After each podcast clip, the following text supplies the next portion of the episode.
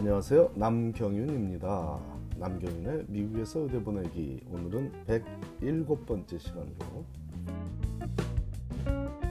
의대 입시 준비와 레지던시 매칭 준비의 상관관계에 대해 알아보기로 하겠습니다.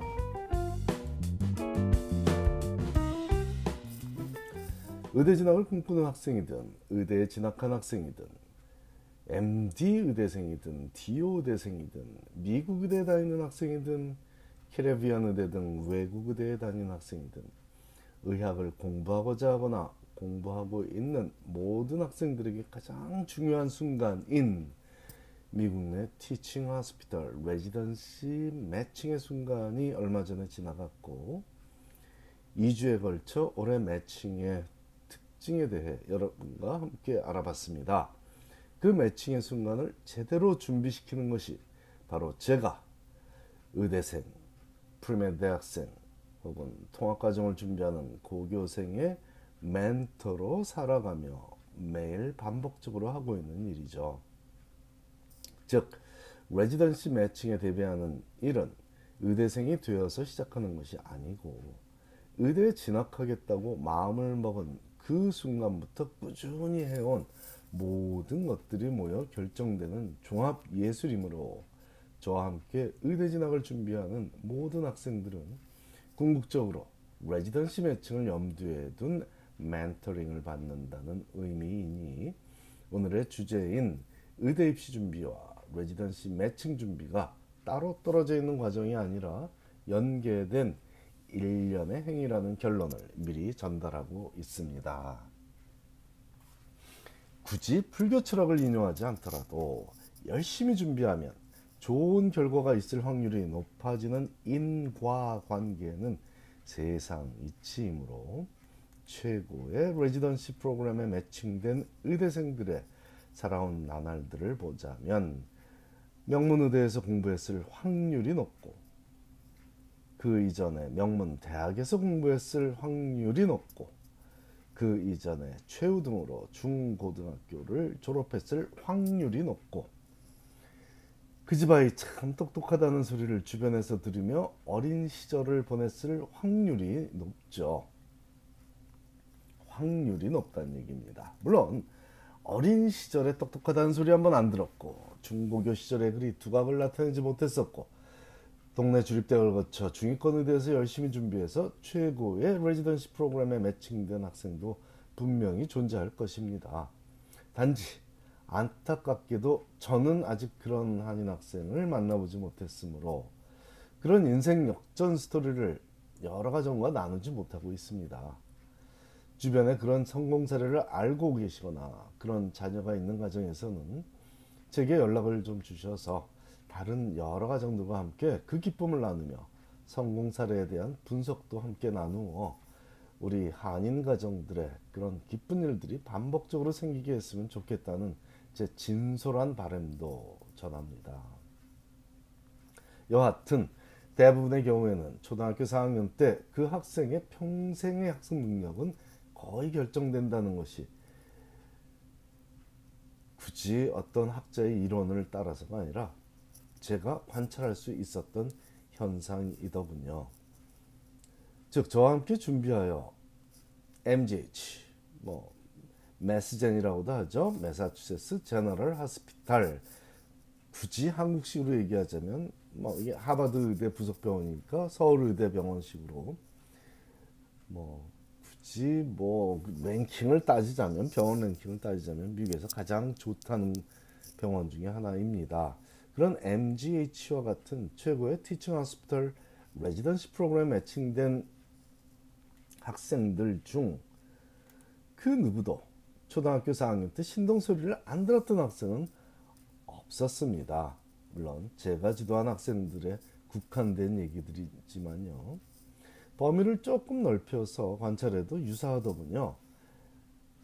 역시 매년 제가 지도해서 의대 진학시킨 학생들의 거의 절반에 달하는 학생들은 10대 명문 의대, 흔히 top 10 의대에 진학하고 있으므로 그 학생들을 대상으로 조사해도 느낄 수 있는 점은 이미 초등학교 4학년 때 이들의 학습 능력은 완성되었다는 확신입니다.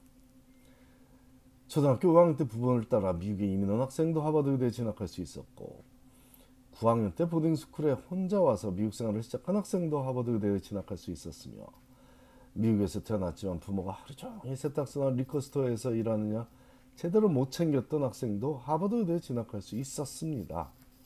이들 중 대다수는 갭이어도 없이 바로 의대에 진학한 경우이고 일부는 2년 이상의 갭이어를 갖고 준비했던 경우도 있었습니다. 하지만 공통점, 이 모든 학생들의 공통점은 초등학교 4학년 때 이미 수준에 오른 학습 능력을 토대로 대학을 진학했고 그 학습 능력은 하버드, 프린스턴, MIT, 유펜, 컬럼비아, 윌리엄스, 웰즐리 등의 대학에서 명문 대학에서 최우등의 성적을 유지하며 믿기 어려울 정도로 시간을 쪼개 쓰면서 다양한 경험을 하는 대학 생활을 거쳤다는 점입니다. 2015년에 MCAT이 바뀌며 premed 필수 과목이 늘어난 덕에 gap year 없이 의대에 진학한 학생 수가 줄긴 했습니다만 올해도 갭이어 없이 3학년 마치고 의대에 지원해서 하버드 의대에 합격한 현재 대학교 4학년 학생이 있으니 이들의 공통점은 어려서 책을 기가 막히게 많이 읽었다는 당연한 사실입니다. 한글로 책을 많이 읽은 학생도 사실은 이 범주 안에 해당될 수 있습니다. 독해 능력은 상황 판단 능력의 다른 이름이므로 한글로 이해를 잘하는 학생이 나중에 영어를 배웠다면 이 학생은 영어로도 이해를 잘하더군요.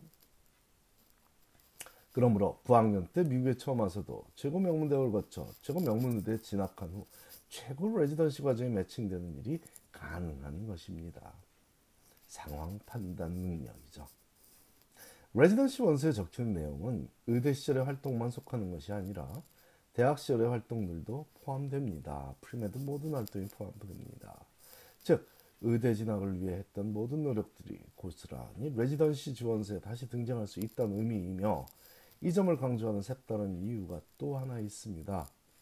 간혹 의대에 진학하기 위해 그리 도전적으로 공부하지 않아도 학점 관리가 용이한 대학에 진학하는 전략을 구사하는 가정이 있는데 이런 경우라면 이미 레지던시 매칭의 결과도 어느 정도는 가늠할 수 있어진다는 것입니다. 물론 꼭 명문의대나 최고의 레지던시 과정을 거치는 스트레스 없이도 의사로 살아가기만 하면 된다는 사고방식이 나쁘다는 것은 아니지만 삶의 모든 과정에는 인과관계가 성립한다는 점은 잊지 말자는 얘기입니다. 인생 뭐 있다고 내 아이를 그리 고달프게 살게 하냐 는 부모가 그래서 부모 자녀들을 너무 최고를 푸시하지 않는 그런 현명하다고 해야 되나요? 아무튼 좋다고 해야 되나요? 게임 부모가 10년 전에 비해 눈에 띄게 늘어났다는 사실도 인정하지만 아직도 최고를 향해 달려, 달려가는 총명한 젊은이들과 매일매일 그들의 하루를 어떻게 또 의미 있게 살게 할지에 관한 고민을 하며 살아가는 제 입장에서는 그들의 노력과 희생이 감사할 따름입니다. 언젠가 제가 심각한 의학적 도움이 필요한 순간에 마주할 그들의 전문성과 따뜻한 인간미가 벌써부터 절감되기 때문입니다. 그리고 그 순간은 비단 저에게만 오는 것이 아니라 부, 우리 모든 부모님들, 우리 모두에게 다가올 정해진 현실이라는 점이 더더욱 저로 하여금 총명한 학생들에게 더 높은 이상을 추구하여 성취하게 만드는 조련사의 역할에 필요하지 않게 만들고 있습니다. 오늘 최선을 다하는 것이 최고가 되는 비법이죠.